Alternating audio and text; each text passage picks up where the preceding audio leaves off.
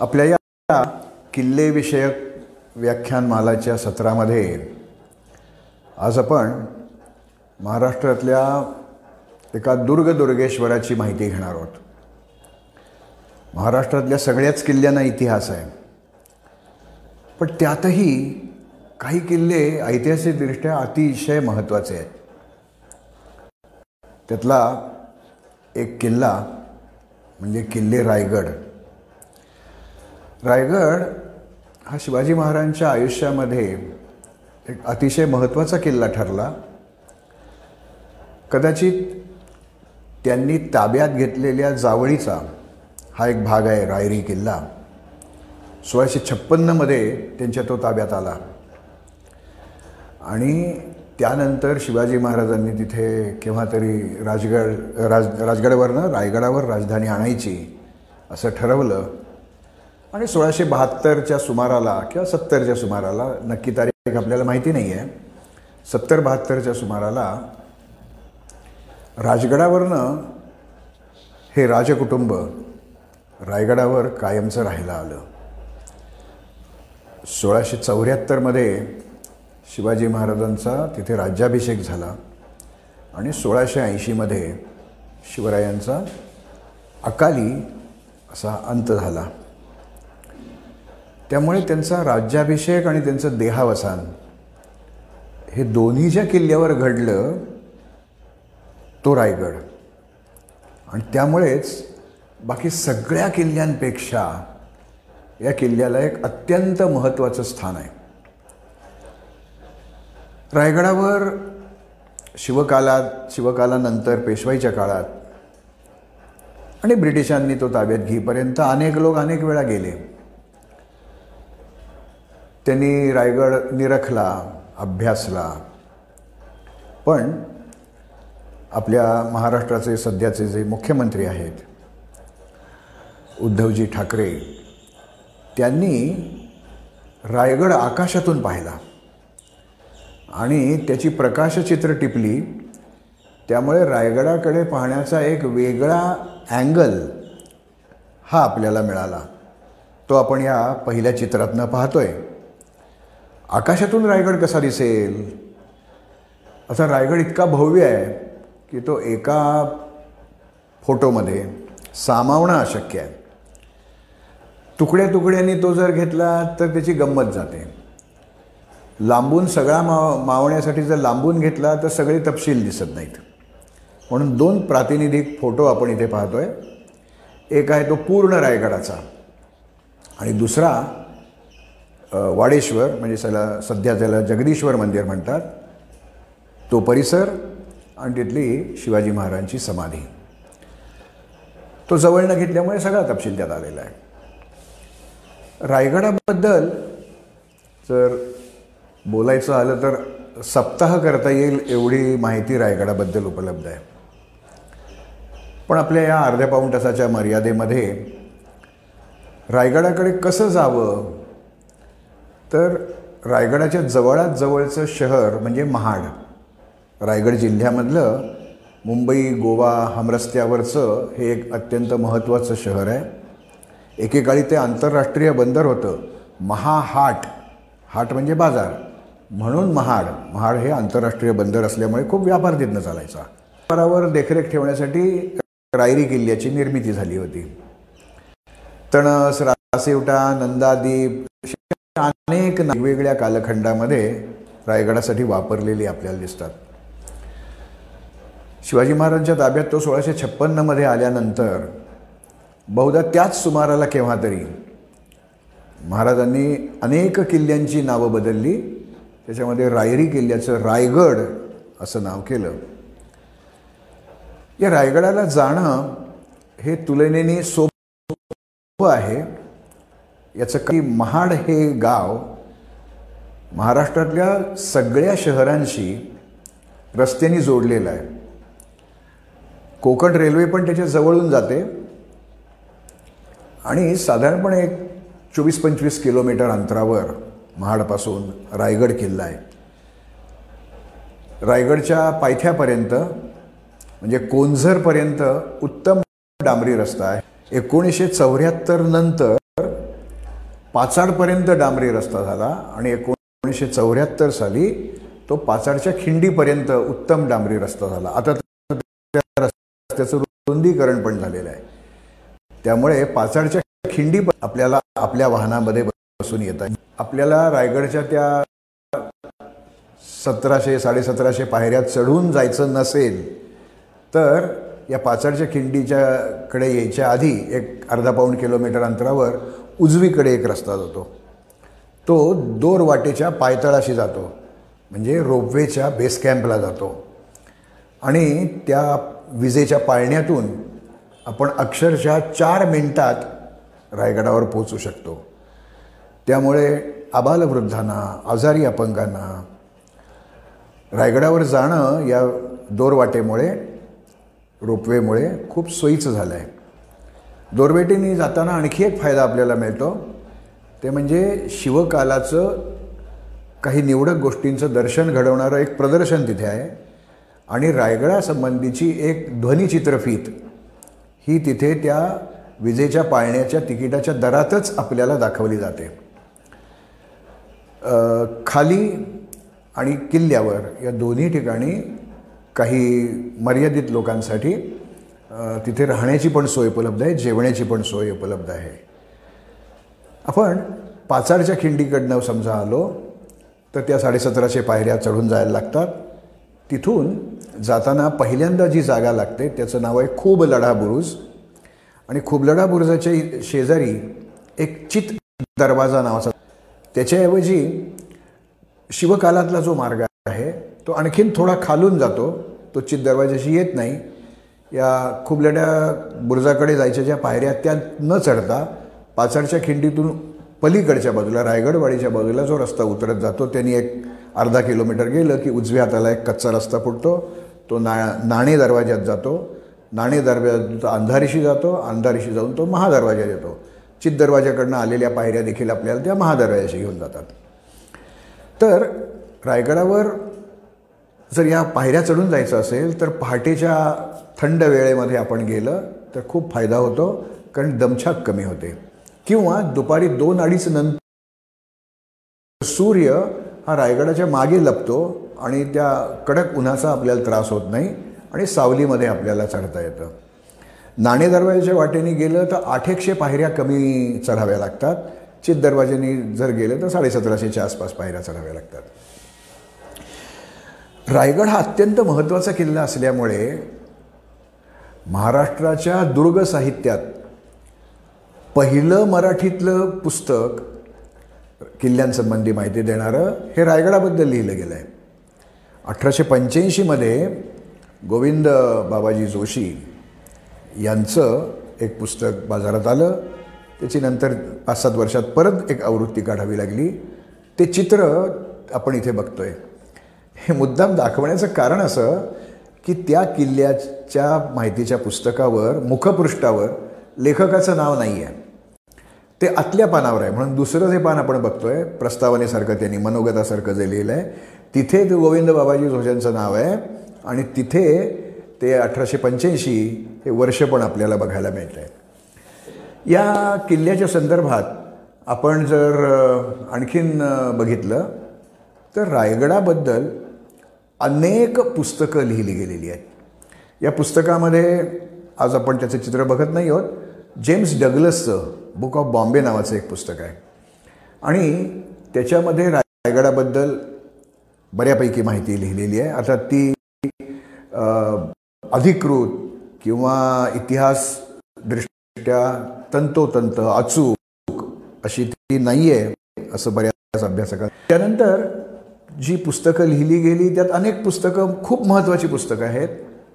त्यातलं एकोणीसशे चौसष्ट साली लिहिलं गेलेलं शांताराम विष्णू आवळेसकरांचं रायगडची जीवनकथा हे पुस्तक आहे. आणि एक त्या संशोधकांनी रायगडच्या परिसरातल्या वाड्या वस्त्यांवर गावागावामध्ये हिंडून असंख्य ऐतिहासिक कागद गोळा केले. त्या कागदातले महत्त्वाचे कागद त्याच्यात आलेली माहिती याचा समावेश आवळसकरांनी त्यांच्या पुस्तकामध्ये केला होता. त्यानंतर महाराष्ट्रामधल्या दुर्गभटक्यांचं प्रेरणास्थान असणारे आप्पासाहेब दांडेकर गोनी दांडेकर यांनी एक पुस्तक लिहिलं शिवतीर्थ रायगड. ते त्यावेळच्या कुलाबा जिल्हा परिषदेने प्रकाशित केलेलं होतं. तेही पुस्तक तिथे जाणाऱ्यांना खूप मार्गदर्शक ठरतं. या दोन पुस्तकांच्या आधी तुलनेने फारसं माहिती नसलेलं पण रायगडाची माहिती भरपूर देणारं आणि काही दुर्मिळ माहिती देणारं एक पुस्तक आहे. राजधानी रायगड वि वा जोशांचं विष्णू वासुदेव जोशी यांचं ते पुस्तक आहे. आणि त्याच्यामध्ये आपल्याला रायगडाबद्दलची चांगली माहिती मिळते. रायगडाबद्दल इतक्या वेगवेगळ्या दृष्टिकोनातून माहिती देता येते की वेगवेगळी पुस्तकं त्याच्यावर पुढे लिहिली गेली. जवळजवळ पन्नास एक पुस्तकं माझ्याकडे रायगडाबद्दल लिहिलेली माझ्याकडे पुस्तकं आहेत. आणि माझी पण पाच पुस्तकं ही रायगडाच्या संदर्भात आहेत. त्यातलं पहिलं जे पुस्तक होतं त्याचं नाव होतं तो रायगड. त्यानंतर दुसरं जे पुस्तक आहे त्याचं नाव आहे शिवतीर्थाच्या आख्यायिका म्हणजे रायगडासंदर्भात असलेल्या दंतकथा आणि ते महाराष्ट्र राज्याच्या पुरातत्व खात्याने प्रकाशित केलेलं पुस्तक आहे. आणखी एक पुस्तक आहे ते दुर्गदुर्गेश्वर रायगडनंतर दुर्मिळ पुस्तकातून रायगड दर्शन.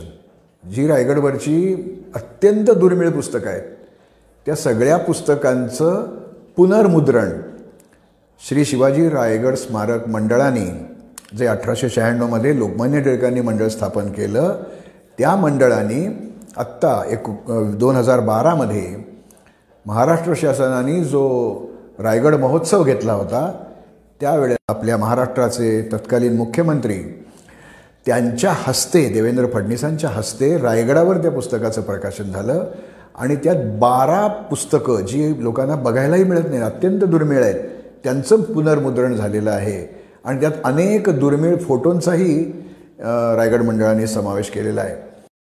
तर रायगडाबद्दल माहिती ही तक्रार कोणाला करता येणार नाही? खरंच चाळीस पन्नास पुस्तकं रायगडाबद्दलची आहेत. रायगड हा आणखी एका दृष्टीने खूप महत्त्वाचा किल्ला आहे. तो म्हणजे ज्याला हल्ली आपण दुर्गभ्रमण किंवा ट्रेकिंग असं म्हणतो. ट्रेकिंग हा गिर्यारोहणाचा एक भाग आहे. गिर्यारोहणाचे सगळे पैलू त्यात नसतात. पण स्वावलंबी एकट्याने किंवा एखाद्या गटाने एका ठिकाणाहून दुसऱ्या ठिकाणी जा चालत जाणं डोंगराळ भागामधनं काही थोडेसे अवघड भागही त्यात असू शकतात. तर अशा लोकांसाठी ट्रेकर्स पॅराडाईज म्हणजे पुणे ते रायगडमधला सह्याद्री. त्याच्यामध्ये अनेक घाटवाटा आहेत. या आपल्या नकाशामध्ये आत्ता आपल्याला त्या घाटवाटा दिसत आहेत त्याच्यामध्ये कितीतरी घाटवाटा आहेत. त्याच्यामध्ये बोराट्याची नाळ आहे सिंगापूर नाळ आहे शेवत्या घाट आहे मढे घाट आहे उपांड्या घाट आहे. अनेक अनेक घाटवाटा तिथे आहेत. आणि या घाटवाटांनी चालत येऊन रायगडा रायगड गाठणं हे अनेक ट्रेकर्स करत असतात. त्याच्यामध्ये आपल्याला रायगड नेमका कुठे आहे कसा आहे हे या नकाशावरनं कळतं. तो सह्याद्रीमध्ये असलेला पर्वत नाही आहे तो डोंगर सह्याद्रीच्या धारमाथ्यापासून जरा सुटावलेला आहे. एक छोटीशी खिंड तिथे आहे. त्या छोट्याशा बुटक्या डोंगर रांगेनी रायगड हा सह्याद्रीशी म्हटलं तर जोडला गेलेला आहे नाहीतर मग त्या दरीनी तो तुटावला गेलेला आहे सुटावला आहे. त्याच्या दोन बाजूंनी दोन नद्या वाहतात. काळ आणि गांधारी. आणि या दोन नद्यांच्या बेचक्यामध्ये जो डोंगर आहे त्या डोंगरावरला तटबंदीचं शेला पागोटं चढवलं आणि त्याचं किल्ल्यामध्ये रूपांतर झालं. असा हा रायगड किल्ला आहे. रायगडाच्या नकाशामध्ये आपल्याला अनेक ठिकाणं तिथे बघण्यासारखी आहेत असं दिसतं. म्हणजे एका दिवसात रायगड भेट आटपणं फार जिकिरीचं होतं. किंबहुना रायगडच्या कानाकोपऱ्यात जायचं असेल तर रायगडावर एक आठवडा मुक्काम केला तर कदाचित हे सगळं नीट पाहून होईल. पण तेवढा वेळ सगळ्यांकडे नसतो तेवढ्या तपशिलाची लोकांना गरज नसते. गडावरची महत्त्वाची ठिकाणं ही बघायची असतात आणि त्यांना परत आपापल्या घरी किंवा मुक्कामाला जायचं असतं. ह्याच्यामध्ये एक मुद्दाम मुद्दा सांगतो. त्याचा पुढच्या एखाद्या व्याख्यानामध्ये मी आणखीन जरा विस्ताराने उल्लेख करणार आहे. महाडकडून येणारा रस्ता हा कोंझरशी रायगडच्या पायथ्याशी येतो. रायगड तिथून सुरू होतो. त्या रस्त्याने नंतर ज्यावेळेला आपण डांबरी रस्त्याने वर पाचाडकडे येतो त्या घाट रस्ता येतो तिथे साधारणपणे अर्धी चढण चढल्यानंतर उजव्या हाताला आपण पाचाडकडे चा चालत असताना उजवीकडे थोडंसं एक सावताचं मेट किंवा बहुधा ते सावंताचं मेट असं असावं ही जागा तिथे आहे. ती रायगडच्या कोंजर ह्या घेऱ्यातल्या गावापासून पाचाड या माचीच्या ठिकाणाशी जाईपर्यंतल्या मधल्या भागामध्ये मेट असतं. ते सावंताचं मेट आहे. अशी सात आठ मेटं रायगडाला आहेत. त्यानंतर मग येते ती रायगडाची माची ज्याला आपण आज पाचाड या नावाने ओळखतो. त्या पाचाडमध्ये दोन महत्त्वाच्या गोष्टी आहेत. एक म्हणजे तिथे असणारी तटबंदीयुक्त कोट असणारी जागा. पाचारचा कोट असंही त्याला म्हटलं जातं. आणि कोणत्याही माचीवर तटबंदीयुक्त बांधकाम असतं त्याप्रमाणे रायगडाच्या या माचीवर पाचारचं कोटाचं बांधकाम झालेलं आहे. त्या ठिकाणी जिजामाता राहत असत कारण त्यांना गडावरची थंड हवा मानवत नसे म्हणून त्या गडाच्या पायथ्याशी असणाऱ्या किंवा माचीवर असणाऱ्या या पाचारच्या कोटात राहत होत्या. त्या ज्या वाड्यात राहत होत्या त्या वाड्याचं जोतं आजही आपल्याला दिसतं. पण पावसाळ्यामध्ये गेलं तर छातीपेक्षा उंच गवत सगळीकडे माजलेलं असतं. त्यामुळे साहेब आपण डिसेंबर जानेवारीनंतर गेलं तर ते गवत वाळतं किंवा लोक कापून घेऊन जातात. त्यामुळे आपल्याला ते ऐतिहासिक अवशेष बघायला मिळतात. इथे खूप गंमत आहे. एक विहीर आहे. पायऱ्या आहेत त्याला उतरायला. आणि त्या पायऱ्या जिथे सुरू होतात त्या दरवाज्याच्या जागी एक लोड किंवा तक्क्यासारखी दगडाचीच एक शिळा घडवून ठेवलेली आहे. आणि खालच्या बाजूला बैठकीसारखा आकार आहे. त्याला लोड बाव किंवा तक्क्याची विहीर असं म्हणतात. खाफी खान आणि भीमसेन सक्सेना अशी मंडळी महाराष्ट्रात औरंगजेबाबरोबर आली होती. ते त्यांचे बखर नवीच होते किंवा त्यांचे रोजचे ते नोंदी ठेवायचे. त्यात त्यांनी असं लिहिलं आहे की शिवाजी महाराज या इथे या लोडाला किंवा दगडी लोडाला टेकून बसायचे आणि पाणी भरायला ज्या रयतेतल्या स्त्रिया तिथे यायच्या त्यांच्याबरोबर जी लहान मुलं असायची त्या मुलांशी ते गप्पा मारायचे आणि त्यांना गूळ शेंगदाणे असं काहीतरी खाऊ द्यायचे. म्हणजे प्रजेतल्या लहान मुलांशी देखील एखादा राजा किती सरमेसळ राहू शकतो याचं वर्णन ते त्यांना आश्चर्यकारक वाटत होतं. कारण हे मोगल बादशाह असं काही करत असतील असं वाटत नाही त्यांच्या लिखाणावरनं. त्यामुळे ही एक जागा महत्त्वाची आहे. रायगडच्या कडे आपण जर या पाचाडच्या कोटातून पाहिलं त्या दरवाजातनं पाचडच्या कोटाच्या दरवाजातनं तर तिथे आपल्याला रायगडचं अत्यंत सुंदर दर्शन होतं आणि पाचडच्या त्या कोटाचे दोन बुरुज आपल्याला बघायला मिळतात. ह्या बुरुजाची गंमत अशी की त्यातल्या एका बुरजावर अगदी अलीकडेपर्यंत म्हणजे पंच्याहत्तर अठ्ठ्याहत्तर सालापर्यंत एक उर्दू लिपीतला किंवा अरबी लिपीतला एक शिलालेख बसवलेला होता. माझं जे दुर्ग दुर्गेश्वर रायगड म्हणून पुस्तक आहे त्याच्यामध्ये मी त्याचं भाषांतर पण दिलेलं आहे. त्यात त्यांनी रायगडाचं नाव इस्लामगड केलेलं आहे असा तो शिलालेख आहे. तो नंतर ढासळला खाली पडला त्याचे त्याला तडे गेले आणि सध्या तो पुरातत्व खात्याने त्यांच्या संग्रहामध्ये नीट ठेवून दिलेला आहे. हा शिलालेख रायगडच्या इतिहासाबद्दल चांगलं प्रकाश टाकणारा असा भाग आहे. मगाशी ज्या दोरवाटेचा मी उल्लेख केला ती दोरवाट अलीकडे झालेली आहे. म्हणजे मला वाटतं ब्याण्णव साली ती सुरू झाली. आणि तेव्हापासनं रायगडावर जाण्याचा लोकांचा जो दमणुकीचा भाग आहे तो कमी झाला. त्यामुळे रायगडावर जास्त वेळ हिंडून रायगड आकंठ पाहणं हे त्यामुळे जमायला लागलं. आणि त्याच्यामध्ये काही मर्यादा आहेत त्यांच्यावर कारण ते इतकं मोठी चढण जवळजवळ हजार बाराशे फुटाची ती चढण चार मिनटात ज्या वेळेला आपण चढून जातो त्यावेळेला त्याला खूप तीव्र उतार आहे त्या दोराला. त्यामुळे त्या रोपवेला काही मर्यादा आहे पण तरी देखील खूप चांगली सोय ही रायगडावर येणाऱ्यांची झालेली आहे. दोरवाटेने जायच्याऐवजी आपण पाचडच्या खिंडीतनंच परत जायचं ठरवलं तर तिथे एक अत्यंत अद्भुत अशी जागा आहे. रायगडावर एक लाख गो लोक गेले तर दहा लोकसुद्धा या ठिकाणी येत नाहीत अशी ती जागा आहे. त्याला वाघ बीळ किंवा नाचणं टेपाची गुहा असं म्हटलं जातं. आपल्याला त्या फोटोमध्ये त्या गुहेतल्या त्या गुहेची रचना अशी आहे की एका ज्या बाजूने आपण चढून वर जातो त्या बाजूला त्या गुहेला एक तोंड आहे. आणि गुहेच्या पलीकडच्या बाजूला दोन तोंड आहेत.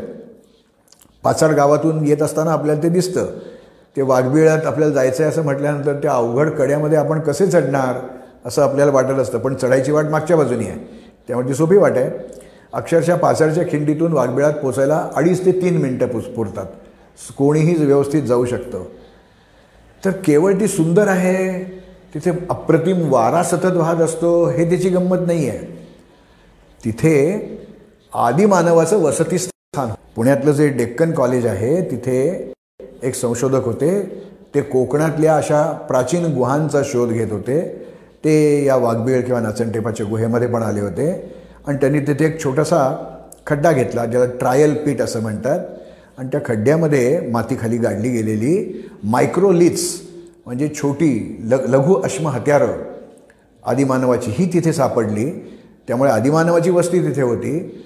म्हणजे पाच पन्नास हजार वर्षापूर्वीचा मानव त्या गुहेमध्ये राहत होता. त्यावेळेला रायगडला किल्ल्याचं स्वरूप नसणार कारण तो आदिमानव होता.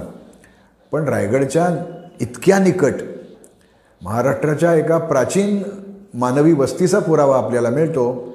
ही गोष्ट खूप महत्त्वाची अत्यंत सुंदर जागा आहे. मी तर म्हणतो रायगडावर जाणाऱ्या प्रत्येकाने ती पाहायला पाहिजे. पण फारसे लोक तिथे जात नाहीत. या फोटोमधनं आपल्याला त्याचं स्वरूप कळलं.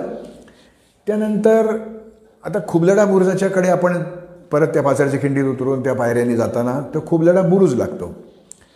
ही शिवकालातली वाट नाही. एकोणीसशे चौऱ्याहत्तर साली शिवाजी महाराजांच्या राजाभिषेकाला तीनशे वर्ष पूर्ण होणार होती. त्यामुळे महाराष्ट्र शासनाने आणि केंद्र शासनाने मिळून या वाटेची दुरुस्ती केली जिथे फार अवघड जागा होती तिथे पायऱ्या बांधल्या आणि लोकांचं जाणं सुकरं केलं. कडेला लोखंडी रेलिंग चवलं. त्याच्यामध्ये काही थोडीशी नासधूस झालीही असेल माहीत नाही आपल्याला. पण या खुबलडा बुरुजाच्या शेजारी चित दरवाजा नावाचा दरवाजा होता. तो कुणीही पाहिल्याची नोंद आपल्याला लिखाणामध्ये मिळत नाही. पण ते जागेला चित दरवाजा म्हणतात. तर दाराला जे म्हणजे दाराच्या चौकटीला किंवा कमानीला दाराच्या फळ्या लावल्यानंतर मागच्या बाजूने एक अडसर लावायचा असतो लाकडी असतो तो. आणि त्यामुळे दार उघडता येत नाही. म्हणजे एक प्रकारचं कुलूपच म्हणू आपण कळी कडी म्हणू. तर तो अडसराची जागा तिथे आपल्याला दाखवता येते. म्हणजे त्या ठिकाणीच तो दरवाजा असणार. त्याच्या थोडं पुढे गेलं काही पायऱ्या चढून गेलं की वाळसुरे खिंड या नावाची एक जागा लागते. उजवीकडून एक बऱ्यापैकी च चढावरनं येणारी थोडीशी घसरडी असणारी म्हणजे मुरूम किंवा रेतीमुळे ती जरा घसरडी झाली आहे. त्या तिकडनं एक वाट वर येते. आणि काही वेळेला या वाळसुऱ्याच्या खिंडीतनं किंवा वाळसुऱ्याच्या त्या बाजूला उतरल्याची ऐतिहासिक कागदपत्रात नोंद आहे. त्यामुळे ती जायची याची वाट असावी. म्हणजे आज जर खुबलाडा बुर्जा शेजारून येतो चेजरवाजाच्या तिकडनं त्याची वाळसुऱ्या खिंडीतनं पण येता येत होतं.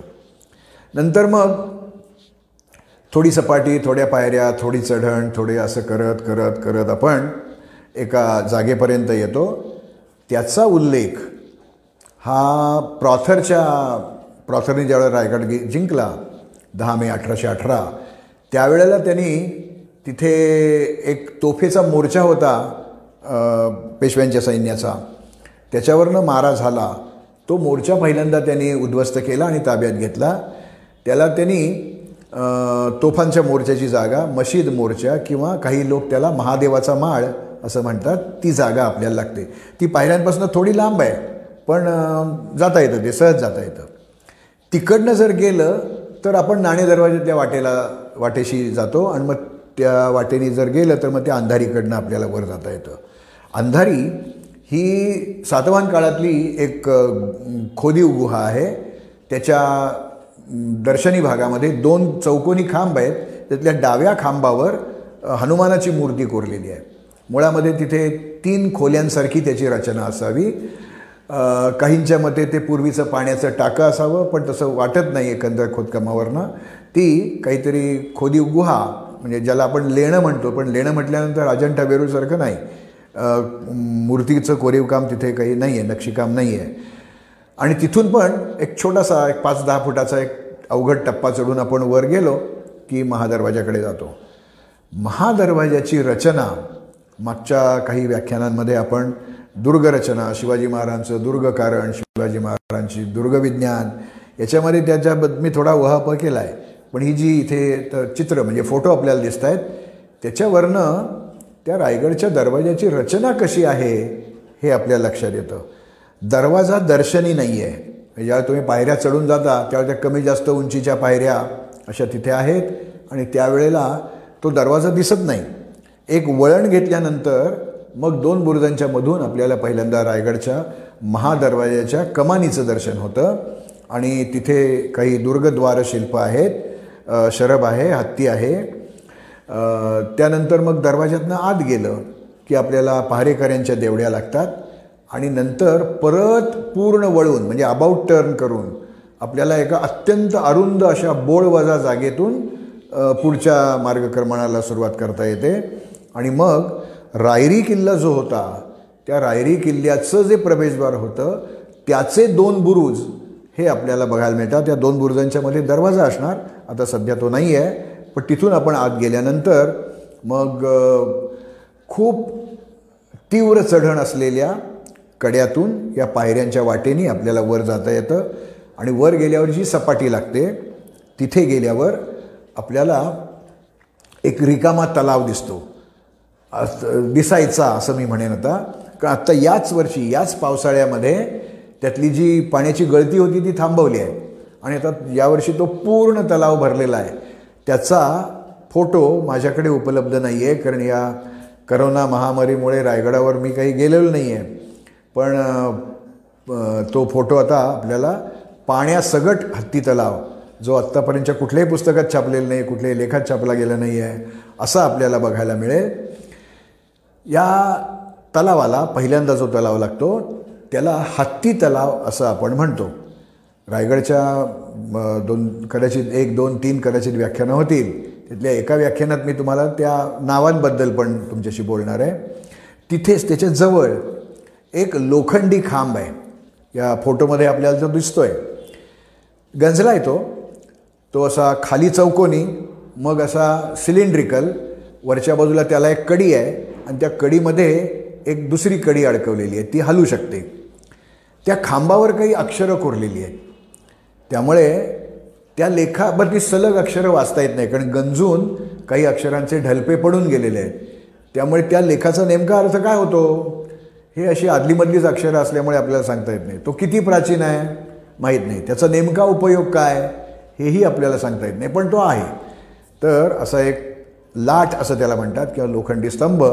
हा तिथे या एकेकाळच्या कोरड्या तलावात हत्ती तलावाच्या इथे आहे.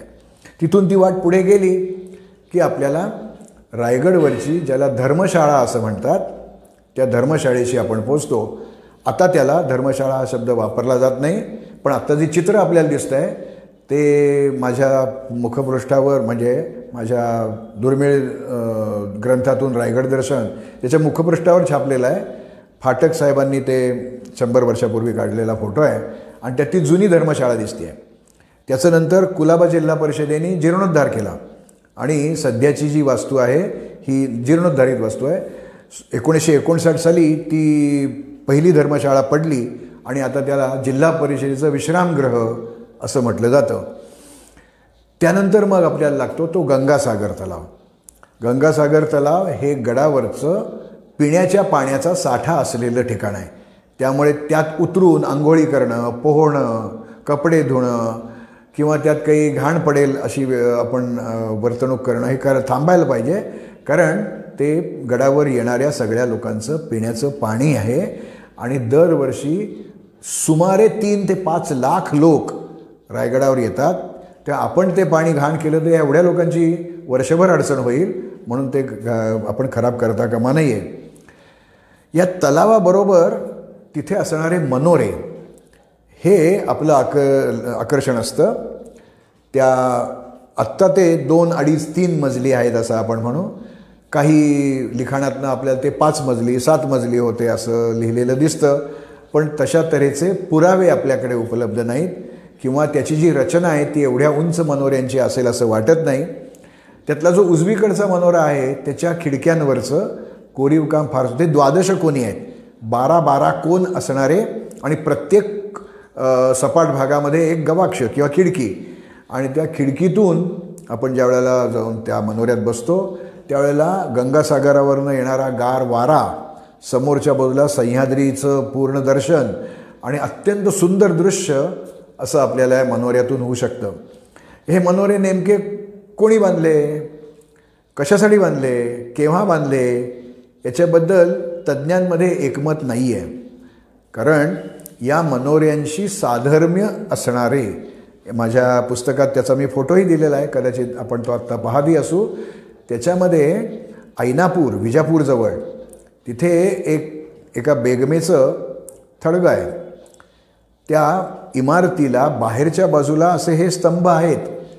म्हणजे त्या स्तंभाकडे पाहिलं आणि किंवा त्याचा फोटो काढला आणि तो पाहिला आणि हा स्तंभाचा फोटो काढून आपण बघितलं. तर दोन्ही स्तंभांमध्ये विलक्षण साम्य आहे. त्यामुळे एकतर ज्या स्थपतींनी ते स्तंभ उभारले त्यांनी इथे येऊन ते उभारले असतील किंवा हे शिवपूर्व काळातलेही असण्याचा संभव आहे. तर त्याच्याबद्दल नेमकं आज विधान करता येणं अवघड आहे. ज्या वेळेला आपण रायगडच्या स्थाननिश्चितीबद्दल बोलणार आहोत त्याबद्दल त्यावेळेला मी याच्याबद्दल थोडंसं जास्त बोलेन. या मनोऱ्यांना आतल्या बाजूनी कोनाडे आहेत. वरच्या बाजूला अशा तांब्याच्या नळ्या आहेत आणि कारंजेची सोय आहे तिथे. म्हणजे कदाचित हे हवा खाण्याचं ठिकाण तत्कालीन काळा काळामध्ये असावं असं वाटतं. स्तंभांच्या शेजारून जर आपल्याला जायचं असेल तर स्तंभ डावीकडे ठेवून उजवीकडून पालखी दरवाजा या नावाच्या एका मागोमाग एक असे असणारे दोन दरवाजे आणि दोन दरवाज्यांच्या दरम्यान चढावर जवळजवळ एकोणतीस पायऱ्या आहेत. आणि त्या पायऱ्या चढून आपण गेलं की राय रायगडाच्या मुख्य भागामध्ये किंवा ज्याला बालेकिल्ला असं म्हटलं जातं त्या बालेकिल्ल्याच्या भागात पोचतो. त्याच्याऐवजी जर हा गंगासागर तलाव उजवीकडे ठेवून धर्मशाळेच्या म्हणजे कुलाबा रायगड जिल्हा परिषदेच्या या विश्रामगृहाच्या मागून एक पायऱ्यांची वाट वर जाते. त्या वाटेने जर आपण गेलं तर आपण होळीच्या माळावर पोचतो. तर ते आपण ठरवायचं की आपण उजवीकडच्या वाटेने जायचं का डावीकडच्या वाटेने जायचं. आणखी एक वाट ही ही जी मनोऱ्यांकडे जाणारी वाट आहे ती डावीकडे ठेवून उजवीकडून जरा कमी मळलेली वाट आहे. त्या वाटेने जर आपण गेलं तर रायगडावर एम टी डी सीने जे बंगले बांधलेले आहेत लोकांची राहण्याची सोय केलेली आहे थेट आपण त्या भागामध्ये पोचू शकतो. म्हणजे दोरवाटेने रोपवेने आलं तर आपण त्या एम टी डी सीच्या इथे पोचतो. तसं इकडनं चालत गेलं तरी आपल्याला तिथं पण ती पा पाऊलवाट फार मळलेली नाही आहे कारण सध्या काही वर्ष ही एम टी डी सीची जी रेस्ट हाऊसेस आहेत ते बंद अवस्थेमध्ये आहेत. त्यामुळे आपल्याला ती वाट कमी मळलेली दिसते.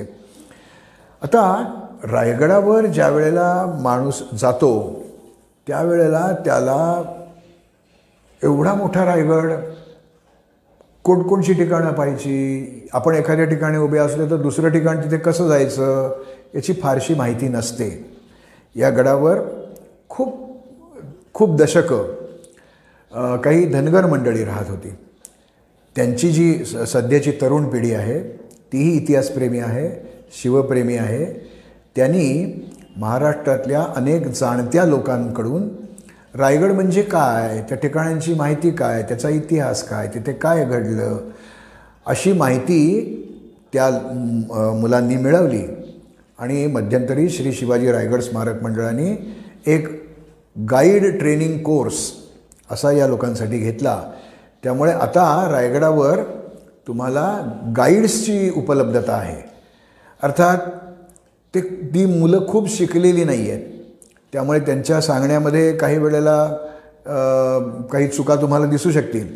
पण किमान जाण्यायेण्याचे रस्ते आणि आपल्याला अमुक ठिकाणी जायचं आहे म्हटल्यानंतर त्या ठिकाणी ती मुलं ते आपल्याला घेऊन जातात.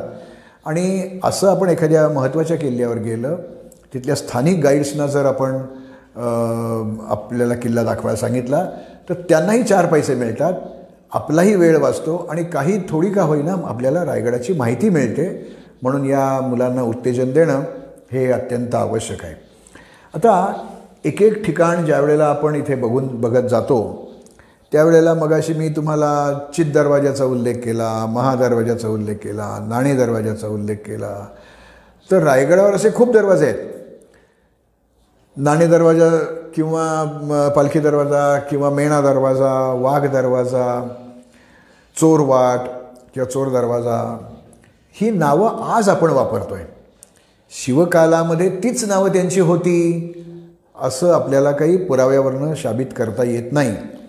याचं कारण दहा मे अठराशे अठराला इंग्रजांनी हा किल्ला जिंकून घेतल्यानंतर अठराशे अठरापासून अठराशे पंच्याऐंशीपर्यंत स जवळजवळ पासष्ट वर्ष या किल्ल्यावर कोणालाही येऊ दिलं नाही. तेव्हा एका पिढीनी दुसऱ्या पिढीला माहिती सांगायची मग त्यांनी त्या पुढच्या पिढीला. अशी जी परंपरागत माहिती चालत येते त्याच तिथे खंड पडला. त्यामुळे मग काही लोकांनी त्यांना जी नावं विशेषतः जेम्स डगलसपासून ती सुरुवात झाली नावं दिली गेली आहेत. त्या नावांबद्दल नीट संशोधन होणं आणि ती चुकीची नावं असतील तर ती बदलली जाणं अत्यंत आवश्यक आहे असं मला वाटतं. या किल्ल्यावर हिंडत असताना आपल्याला एक जागा लागते आणि त्या जागेला ती जागा आपल्याला खरं किल्ल्याच्या फायद्यापासूनच दिसत असते. आणि ते काय आहे ते काय आहे असं आपल्यासारखं मनात येत असतं. एक जवळजवळ काटकोनात तुटलेला एक टोक आहे रायगडाचं. त्याला टकमक टोक असं म्हणतात. त्या त्याच्या दोन्ही बाजूला प्रचंड उतार असल्यामुळे शासनाने आता पुरातत्व खात्याने आता तिथे रेलिंग लावलेलं आहे. आणि त्या रेलिंगच्या आतून आणि ते रेलिंग चांगलं भक्कम आहे. आपण जर चालत गेलो कारण तिथे स्क्री खूप आहे. म्हणजे मुरमाड घसरण खूप आहे. त्यामुळे त्या रेलिंगचा आपल्याला फायदा होतो. पण काही उत्साही मंडळी त्या रेलिंगच्या बाहेर जातात. तिथून सेल्फी काढतात. आणि मग त्यात काही अपघात झाले आहेत काही मृत्यूही झालेले आहेत. ते करू नये असं मला वाटतं. इथे एक घटना घडली. दंतकथा आहे ती. त्या टकमक टोकावर शिवाजी महाराज एकदा आले होते. त्यांच्यावर छत्र धरून असलेला जो माणूस होता तो एक सोसाट्याचा वारा आला आणि तो माणूस त्या छत्री सगट वर उचलला गेला आणि वाऱ्याच्या जोताबरोबर तो वाहत गेला. आणि त्यांनी तो छत्रीचा दांडा पक्का धरून ठेवला होता. तो एका गावात उतरला गावाच्या जवळ उतरला. तेव्हापासून त्या गावाचं नाव छत्र निजामपूर किंवा छत्री निजामपूर असं झालं. अशी एक दंतकथा आहे. हे असं होऊ शकतं का? झालं असेल का? याच्याबद्दल ऐतिहासिक पुरावे उपलब्ध नाहीत.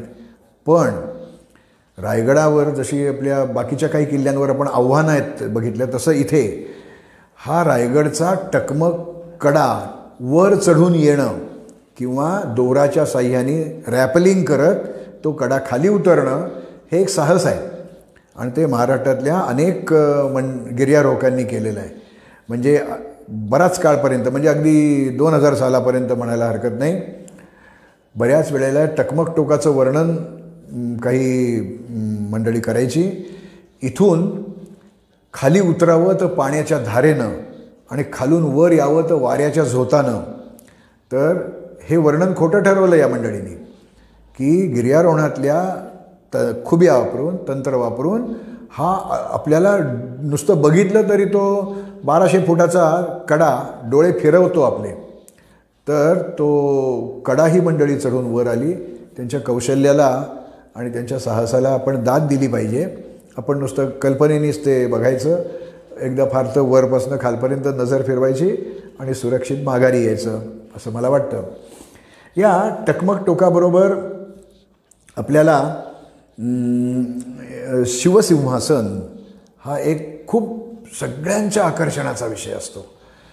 शिवाजी महाराजांना जो राज्याभिषेक झाला तो सोळाशे चौऱ्याहत्तर साली झाला. आणि त्यावेळेला बत्तीस मण सोन्याच्या सिंहासनावर शिवाजी महाराजांचा राजाभिषेक झाला. मी बऱ्याच वेळेला शब्द जो वापरतो आहे तो काही लोकांना खटकणार आहे. राज्याभिषेक असं सगळेजण म्हणतात. मी राजाभिषेक असा तो शब्द प्रयोग करतो आहे आणि याचं कारण असं की महाराजांना जो अभिषेक झाला तो राजाला झाला आहे राज्याला झालेला नाही आहे त्यामुळे राज्याभिषेक हा शब्द बरोबर नाही असं मला वाटतं. राजाभिषेक कारण त्या गागा भट्टांनी जी पोथी लिहिली त्या श राजाभिषेक प्रयोग असंच त्याचं नाव आहे. आणि वासी बेंद्र्यांनी त्याचं मराठीमध्ये प्रत्येक श्लोकाचं भाषांतर दिलं आहे कोणत्या दिवशी काय केलं याची सगळी नोंद आपल्याला त्या पुस्तकामध्ये मिळते. तर राजाभिषेक हा शब्द जास्त बरोबर वाटतो म्हणून मी त्याचा वापर करतो आहे चुकून कधीतरी मी इतरांसारखा राज्याभिषेक शब्द वापरीनसुद्धा पण तो बरोबर नाही असं मला मनापासून वाटतं. या शिवाजी महाराजांच्या सिंहासनाचं नेमकं काय झालं? याच्या कागदोपत्री नोंदी आपल्याकडे नाहीत. आज तरी उपलब्ध नाहीत. तर खूप शक्यता अशी आहे की शिवाजी महाराजांनंतर त्यांचा थोरला मुलगा त्यावेळेचे युवराज शंभूराजे हे छत्रपती झाले. आणि ते पुढे सोळाशे एकोणते एको सोळाशे ऐंशीमध्ये छत्रपती झाले. आणि हे शंभू छत्रपती दक्षिणेमध्ये को पन्हाळ्या विशाळगड संगमेश्वर या भागामध्ये कवी कलशाला मदत करायला गेले होते. त्यावेळेला शेख निजाम किंवा मुकर्रब खान यांनी संगमेश्वरला त्यांना पकडलं आणि त्यांना पकडून औरंगजेबाच्या पुढे दाखल केलं गेलं. त्यांचे हाल हाल केले गेले आणि त्यांना त्यात मृत्यू आला. या घटनेनंतर लगेच औरंगजेबाने त्याचा एक विश्वासू सरदार इतिकत खान त्याला रायगड घेण्यासाठी पाठवलं. त्यावेळेला रायगडावर शंभूराजांच्या पत्नी सईबाई साहेब शंभूराजे आणि सईबाई साहेब यांचा मुलगा म्हणजे त्यावेळेचा युवराज बाल शिवाजी. त्यानंतर त्याचं ज्यावेळेला त्याला कैद केलं गेलं अटक करून औरंगजेबाच्या छावणीत नेलं गेलं त्या औरंगजेबाने त्या बालशिवाजीचं नाव शाहू असं केलं नंतर तेच वापरामध्ये राहिलं. आणि शिवाजी महाराजांचा धाकटा मुलगा म्हणजे या बालशिवाजीचे काका श शंभू छत्रपतींचा धाकटा भाऊ राजाराम महाराज हे तिघं रायगडावर होते. येसुबाईंच्या सल्ल्यानुसार राजाराम महाराज रायगडावरनं निसटले त्या वेढ्यातून आणि मग ते पुढे जिंजीपर्यंत गेले. तो सगळा इतिहास माहिती आहे आपल्याला. तर हे बत्तीस मण सोन्याचं सिंहासन ज्यावेळेला इतिकत खानाच्या ताब्यात रायगड आला आणि तो रायगड जिंकल्याबद्दल त्याला झुल्फिकार खान असा किताब मिळाला. बहुधा त्यांनी त्या सिंहासनाचं तुकडे केले त्यातलं जे सोनं होतं ते वितळवलं आणि ते सोनं बहुतेक त्या मोगलांच्या दफ्तरखान्यामध्ये किंवा त्यांच्या जामदारखान्यामध्ये जमा केलं. पण त्याचे कागद उपलब्ध नाही.